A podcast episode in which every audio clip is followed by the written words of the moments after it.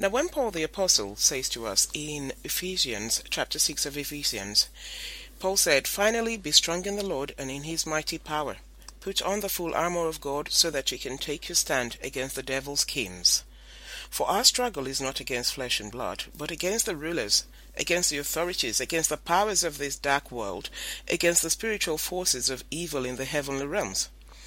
Therefore, put on the full armor of God, so that when the day of evil comes, you may be able to stand your ground, and after you have done everything, to stand. Now, he then goes ahead to tell us what this full armor of God is. And as I said, in this particular series of the believer's battle, which I can almost think would last all of this year, perhaps, because there is a severe need for uh, of discernment. There's a severe need for discernment of the devil's schemes in the world today, because quite honestly, I mean, from where I'm standing, I can see many people, professing Christians, have actually fallen already for the for for Satan's schemes. They do not understand the scheming that the Bible warns about. And you see, the thing is, Satan has this timeless channels of uh, of temptation that he has used from the start he used even on our Lord Jesus Christ, and he's still using today. His technique has, is um, is um, channels of temptation. Yes, the actual plan has not changed. The plan is exactly the same. It's just the ways he goes about it that's changed. It's changed to accommodate what's going on now. So people want to be religious, and people like to do church and things like that. So what does Satan do? He changes his tactic. He opens up, he sets up churches, his own churches where people can go and practice religion, but w- without a relationship, without a deep sense of commitment to the Lordship of Christ. People can go and shout out Jesus is Lord. He doesn't have a problem with that as long as you are not subdued under his Lordship. People can go and um, sing praises and clap and dance and you know listen to all kinds of music in the name of worshiping God as long as the worship is not in spirit and in truth. As long as the worship is not sincere. Because you know the the whole idea of bringing of, man bringing glory to God which is the sole purpose of man. You and I are not here for our purposes we are not here to make a name for ourselves or to possess our possessions and acquire this and accumulate that and, you know, own houses and lands. That's not why we're here. We are here to bring glory to God. Now, God's initial plan for mankind, because having created everything else in all the earth, we were created last in God's own image and likeness. Now, that is not to say God looks like you or God looks like me, but He imparted to us His divine nature, that we can be part of that divine nature. And that is why we can feel, that is why we have an urge to worship, that is why we can feel love, that's why we have emotions. These are all characteristic of God. He loved us even before He created us. And he has dealt with us in love ever since that time. That is why, despite the sinfulness of man, God still put in place a rescue plan. Indeed, he, he destroyed the first world because everything had absolutely gone pear shaped, not according to God's plan. Why? Because of the Satan, because of Satan the adversary, who hates God with undying zeal. Satan hates God with undying zeal. And you know what? When you follow the ways of Satan, then you also hate God. And it doesn't matter how much you say you, you profess to love Him. When you walk in disobedience to God's ways and God's will and God's commands, you hate Him. The Bible makes that clear. The enemies of God, anyone who is disobedient, is an enemy of God. Because the Bible tells us that the spirit of disobedient is the spirit of Satan. It says the spirit that operates in those people who are disobedient. And as we read last week in um, in the Gospel according to John, uh, when the people asked Jesus, what, what what can we do then to do the works of God? You know, what can we do? We want to do the works of God. What can we do? Jesus said, the work of God is this: to believe in the one He has sent. To believe in the one He has sent. Now, believing in the one He has sent is believing in God the Son, our Lord Jesus Christ, who came down as a man and lived for God. Just so you and I can understand that living for God is not an impossible task. It's a delight, actually, because I mean, I, I have walked in the light of Christ since He called me into His fold and into His service, and I cannot bear the thought of being one moment or a second away from the direct guidance of the Lord. I can't bear it. I mean, where will I go? Into the world? I mean, when when the disciples were deserting Jesus, when he spoke to them about being the bread of life, and you know anyone who wanted life had to come to him and eat of this bread, and the disciples following him, then you know they said, "This is such a hard teaching. Who who who can accept this?" And so many of them deserted him. Many of them walked off. They were, they were leaving. They couldn't take it. Now, what is he talking about? How can he now say he's the bread from heaven? What is he talking about? We, we have to drink his blood and, and eat of his flesh. You know, and so a lot of them deserted him. And Jesus said to the um, to the twelve apostles, they weren't apostles at the time; they were still disciples. He had not yet named them apostles at the time, but that's who they were. And Jesus said to him in uh, chapter six of John, from um, verse six to seven, "You do not want to leave too, do you?" Jesus asked the twelve. Simon Peter answered him, "Lord, to whom shall we go? You have the words of eternal life. We believe and know that you are the Holy One of God." So you see, who to whom shall we go when we depart from the ordinances of Christ? When we choose to walk apart from the way the Lord has shown us, we fall into the hands of, of Satan. There is no middle ground and there is no neutral ground. You're either on the Lord's side or you're on Satan's side. Now understand one thing Satan is very powerful. You and I cannot withstand him. But the Holy Spirit of God who comes and inhabits the believer he leads us, He leads us in the triumphant procession so that we are able to stand our ground. And this is the full armor of God that that, that uh, Paul talks about in Ephesians. I'm going to go into breaking down what the full armor of God is, but not today because um, I'm going to build up to that. But we are going to actually examine every piece of this armor of God that uh, Paul tells us to put on because there are too many naked people out there who say they are Christians. One, they are not saved because they do not have saving faith. Two, they are very vulnerable and have fallen into into the snare of the devil because they have not put on the full armor of God. They are victims. But we are supposed to be victorious.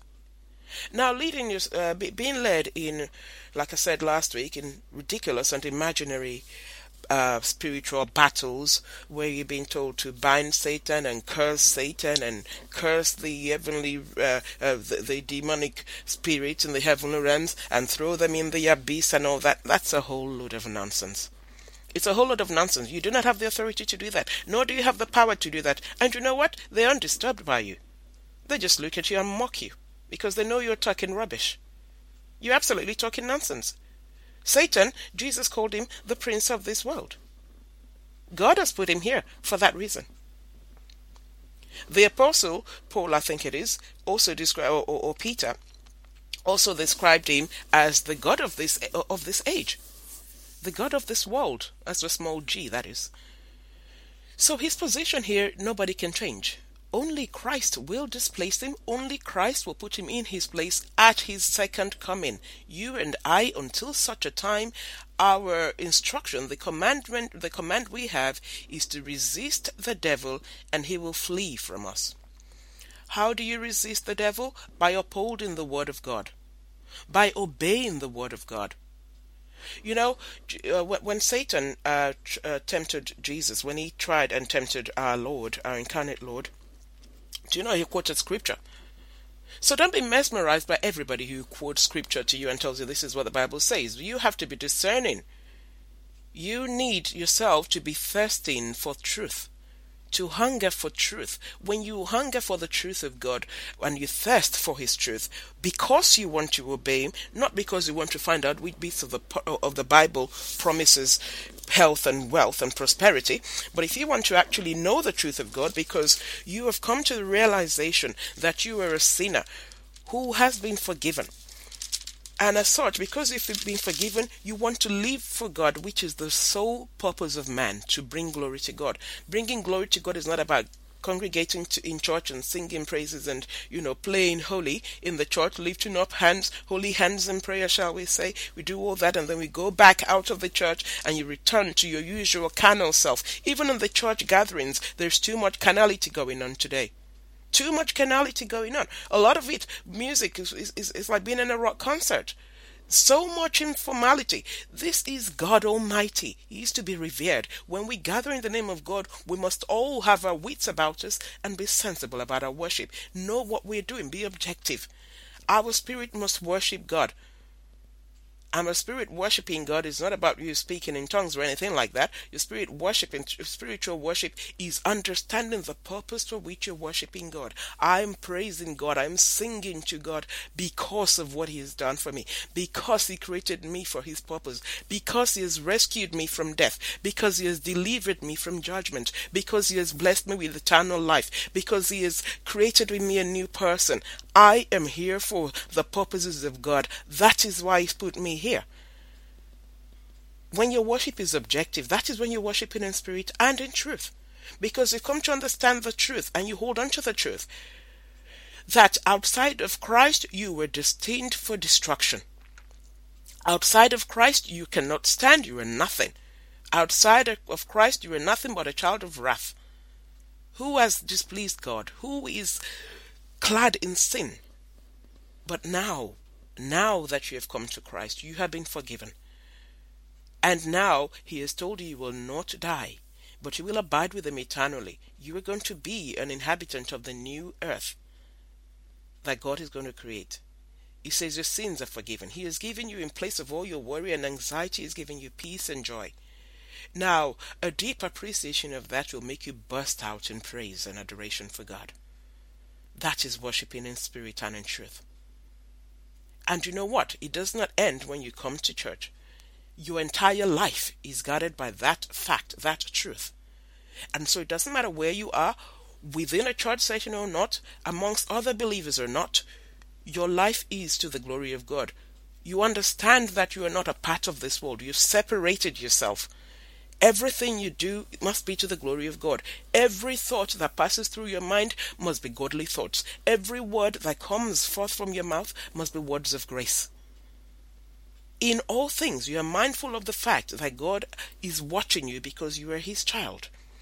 You are mindful of the Christ that you are an ambassador of Christ Jesus, and so you cannot bring, do anything, say anything to bring disrepute to His name. Now look at what we have today called Christianity. And like I said, the channels of temptation of Satan, they're three. They've always been three, they've always been the same. And they're this. John says them in First John chapter 2. Um, I'll take it from verse 15 there to 17. Do not love the world or anything in the world. If anyone loves the world, the love of the Father is not in him. For everything in the world, the cravings of sinful men, the lust of his eyes and the boasting of what he has and does comes not from the Father, but from the world. The world and its desires will pass away, but the man who does the will of God lives forever.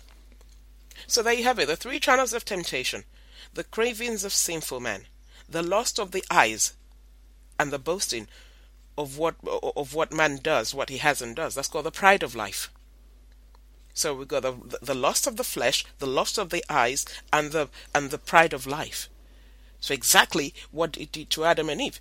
When he went up to, to Eve, when Satan went up to Eve and said to did God say you're going to die if you eat of this fruit, this fruit of the tree of knowledge of good and evil? No, you're not going to die. God is lying to you. He's deceiving you. He knows. He knows that once you eat it, your eyes are going to be open. You're going to be exactly like God. Oh yes, you're going to be exactly like God. He was he, he was enticing her then with the pride of life. You can be like God. Why should you be subject to God if you can be like God? And the Bible says that when the woman saw that the that, that, that the fruit of the tree was was lovely. Let me see. Let me let me try and quote it exactly how it says it. When it, when she saw that it was good, she looked at it. Now, one thing I'm sure about is this: I'm sure all the fruit of all the trees in the Garden of Eden looked good. But at that point in time, when Satan is enticing you, when it's tempting you, that object of temptation is going to look better than everything else. Yes, you know that concept about the grass being greener on the other side? He will always tempt you with that, and the thing will look different. When the woman saw that the fruit of the tree was good for food and pleasing to the eye, see, the lust of the eyes, and good for food, the lust of the flesh is going to be good for me. Mm-hmm. Because Satan said so. And of course, there's the pride of life. I can be like God. I can be co equal if I eat it because I'm going to have the same knowledge as God. So she fell because she ate it. And she gave Adam some, and he was in better reasoning, and he, he, he ate it also. And that was it. That was the fall of man. And you know, to this day, the tactic remains the same. People are too concerned about what they see. You see the magnificent things of this world and you want it. You want to be a part of it. You see the beautiful things, you must have it. The television and the media, they tell you what you ought to wear, what you ought to own, what you ought to, and you fall for it. Like my daughter, my oldest daughter, will say something. You know, every time we sit and watching telly or seeing something old, or, or she says, "Left to you, mum. Nobody in this world would ever be financially wealthy because you just snub all these adverts and snub every ideas. You just can't be bothered with anything. I said, Yes, I can't be bothered with anything because I'm not going to fall for the deception of some people who want to get rich. And then they tell me, unless I put this particular cream on my body, my skin's going to, we- you know, wither and dry out. I haven't used it in all this time. You've only just invented this cream. I've lived over 40 years without using it, and there's nothing wrong with my skin. So, how can you convince me today that I really need it? How? How can you tell me that unless I own the latest Ferrari car, I have not yet experienced the joy of driving? What are you talking about? What joy is there in driving? I've had a car, whatever it may be, a little Ford Focus, a little Morris Minor, but it has taken me from A to B. It has served the purpose for which I needed a car. So why do I have to have this ultimate driving experience of the latest BMW? No. I thank God that I have wisdom enough. I thank God that I have discernment enough not to fall for every trickery of Satan. And this is where the problem is. People are falling for it, and Paul warned against it. He said, so that we can be able to stand against the devil's schemes. What he is saying there, when he talks about principalities and authorities and others, rulers and powers in dark places in the heavenly realms, Satan, let me tell you now, Satan has got a very sophisticated hierarchy of demonic spirits at work. They have a hierarchy. You got the tiny little demonic spirits, the ones who lead people into silly little things like lying and uh, stealing and prostitution and drug use, and then it goes higher. They have those, you know, take it all the way up to the governments of the world, you know who go to war against one another. I mean, look at all the systems in the world. All the world systems are there. They have been cleverly put together by Satan and his team to oppress Christians. Yes, because everything the world permits is everything God resents and God opposes. So they give us rights. We can we've got rights to do anything. A child can leave their parents' home when they're whatever age. You know, it doesn't matter. In the past, you know, according to God's ordinances, uh, a child did not leave their parents' home until they got married. But no, that's different now. Now we can cohabit. You know, live together, have sex anytime you want. Sex is everybody's right. So children are being given contraception, school children. They're being offered contraception at the entrance to their schools, morning after pills and all that. Now they're being told they, they've got sex clinics in schools. You know, abstention is not being preached to children whatsoever because, you know, you're infringing on their civil liberties. They've got right to have sex. They can choose to be homosexual. No, we don't tell them about God said He created man and male and female, and God says it's an abomination for the same sex people to be together. No, you've got a right to do that. It's your body. But the Bible tells us that we are God's temple and with God is by His Spirit. Of course, not everybody is God's temple. You need to be born again and belong to Christ before you can be God's temple. God does not live in an impure temple, He does not live in an unholy temple, so you can forget it. Unless you belong to Christ Jesus. Look at all the wars we, ha- we have in the world. What are they motivated by? Power, power, hunger for power. All the leaders of the world They're all hungry for power. They're full of covetousness. This country is full of diamonds. We must have it. We must have it. We must have control of them. So we go there and we oppress the people and we kill them. This country's got oil. We must exploit them. So we go there and we bomb them off and do everything. It's all part of Satan's grand scheme. God did not put us here so we can be killing each other for oil, for diamonds, for anything whatsoever. But the pride of life has set in. One government once somewhere, maybe America, I think nowadays, that he they want to be the world police, so the president of America is considered the most powerful man in the world. Says who? The most powerful man in the world. The guy's defeated by Satan. You tell me he's the most powerful world, man in the world. Powerful, yeah, by world standards, maybe. Well, definitely by world standards. Why? Because he wants to have authority over every other nation. That's what it's all about. And the thing cascades down the line because then we come to the workplace, we come to family, and there's all the rivalry going on, there's all the competition, nasty, deadly competitiveness amongst people. The rich want to stay rich and they want to get richer all the time and they're not interested in pulling up the poor. No, because the poor must stay poor because the rich needs people who look up to them as God. They need people to, to exploit and oppress, otherwise, they don't feel powerful enough.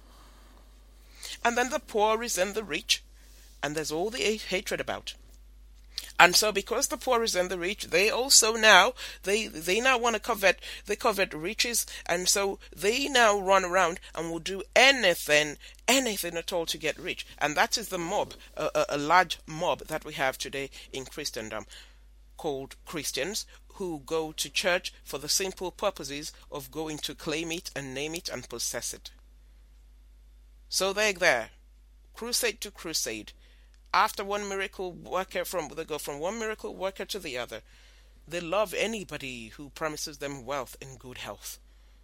They will put in any amount of money. Have you looked at the ridiculous rogue televangelists we've got in the world nowadays? They're living in excesses. They they live in large. These guys on private jets. Some of them even two, three. I think Kenneth Copeland must have about four or five to his to, to his name. Not to talk about everything else they own. These guys don't live in one house. They don't live in one mansion. They've got their own estates.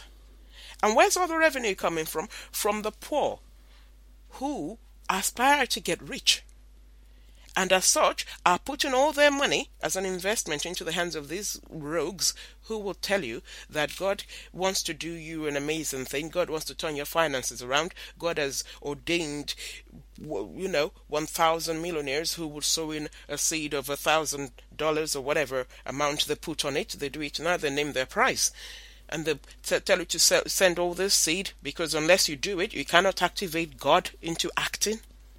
God cannot do anything until he sees your faith.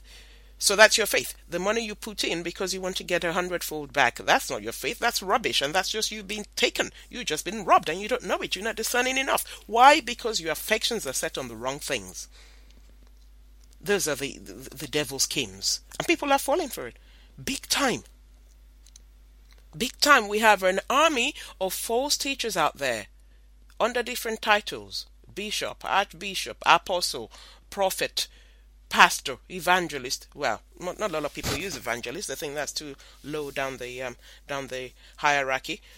God has not established an hierarchy, by the way, but uh, there you go. This is all the carnality of man. So, you know, you don't get too many who call themselves evangelists. It's Reverend Doctor, Pastor, Senior Apostle, Prophet, and things like that. The fancier and the longer, the better, you know. So, isn't that foolish? The object of man is to bring glory to God. You bring glory to God. The work of God is to obey the one he has sent. Our Lord made it very clear. When you come to Jesus, you must see differently. Things are different now. Unless, of course, you have not got saving faith. Because I cannot understand how anybody who truly understands what Christ has done, who truly understands the pain, the agony involved in the cross of Christ. And Jesus did not have to do it. He did not. He did not have to save us. He didn't have to, but he chose to. I cannot understand how anybody cannot love him back in return. And by loving him in return, you now, you, what it means is you abandon everything you had affection for in the world. Now you, you, you, you, you think in the ways of Christ. Look at it. Ephesians chapter 5. Paul says exactly what we're supposed to be. From verse 1 there, Ephesians 5 1 to 7. I'm going to go through it very quickly. Be imitators of God, therefore, as dearly loved children, and live a life of love, just as Christ loved us and gave himself up for us as a fragrant offering and sacrifice to God. But among you there must not be even a hint of sexual immorality, or of any kind of impurity, or of greed, because these are improper for God's holy people.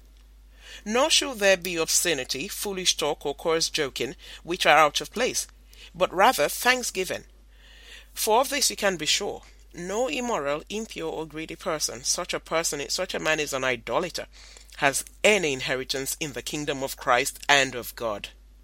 Let no one deceive you with empty words. For because of such things God's wrath comes on those who are disobedient. Therefore do not be partners with, with them.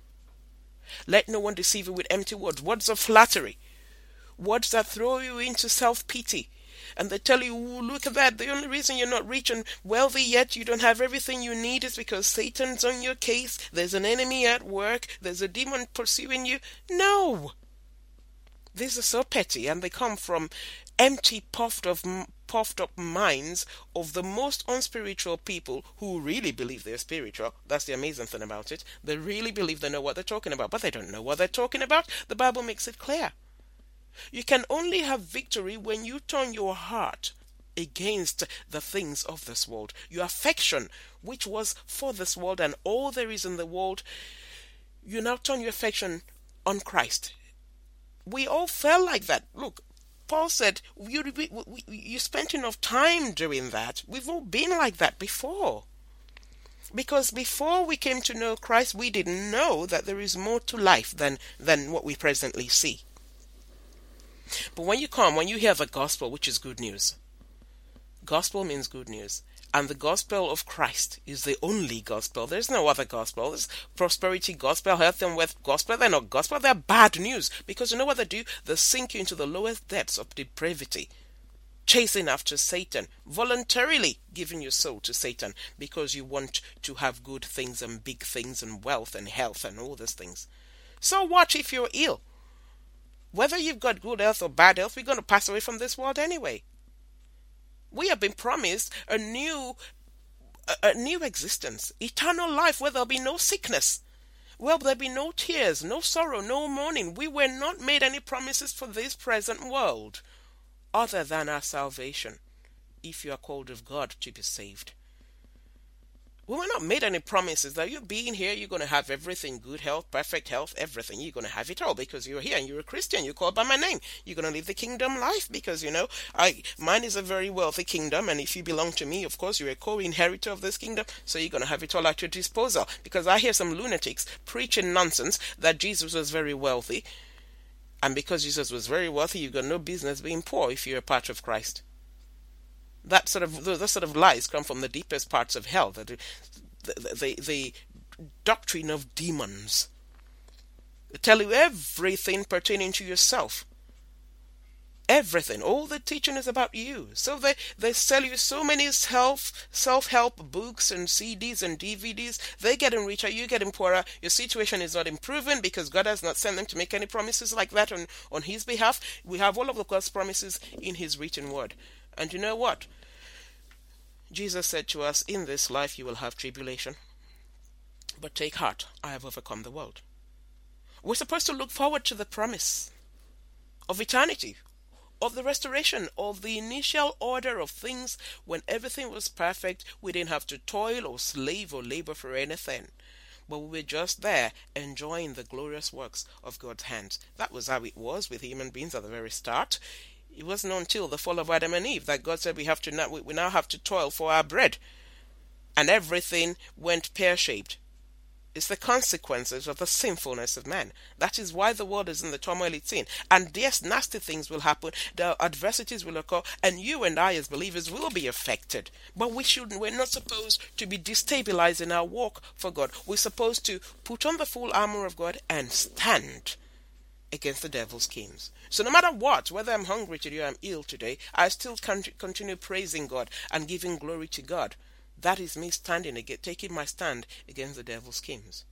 I cannot understand if you truly appreciate what saving faith is, if you truly appreciate what Christ did for you, I don't know why you cannot say, like Charles Wesley, and can it be that I should gain an interest in the Saviour's blood?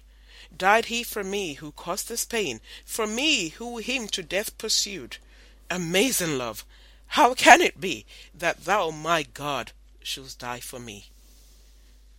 you need to rethink are you truly saved? Because unless you have that appreciation of the cross of Christ, you're not. You're working under a delusion. You're being misled, and that is the whole idea. Satan is misleading the people. And forget about the peoples of the world, they're already his anyway. But you who are a believer, whose affection is still based on this world and things of this world, and you're so discontent, you still want more of this and more of that. The Bible says godliness with contentment is great gain. And that people wanting to get rich are falling into all kinds of schemes and pierced themselves with many griefs.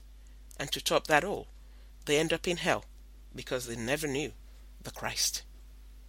We'll continue in this series next week.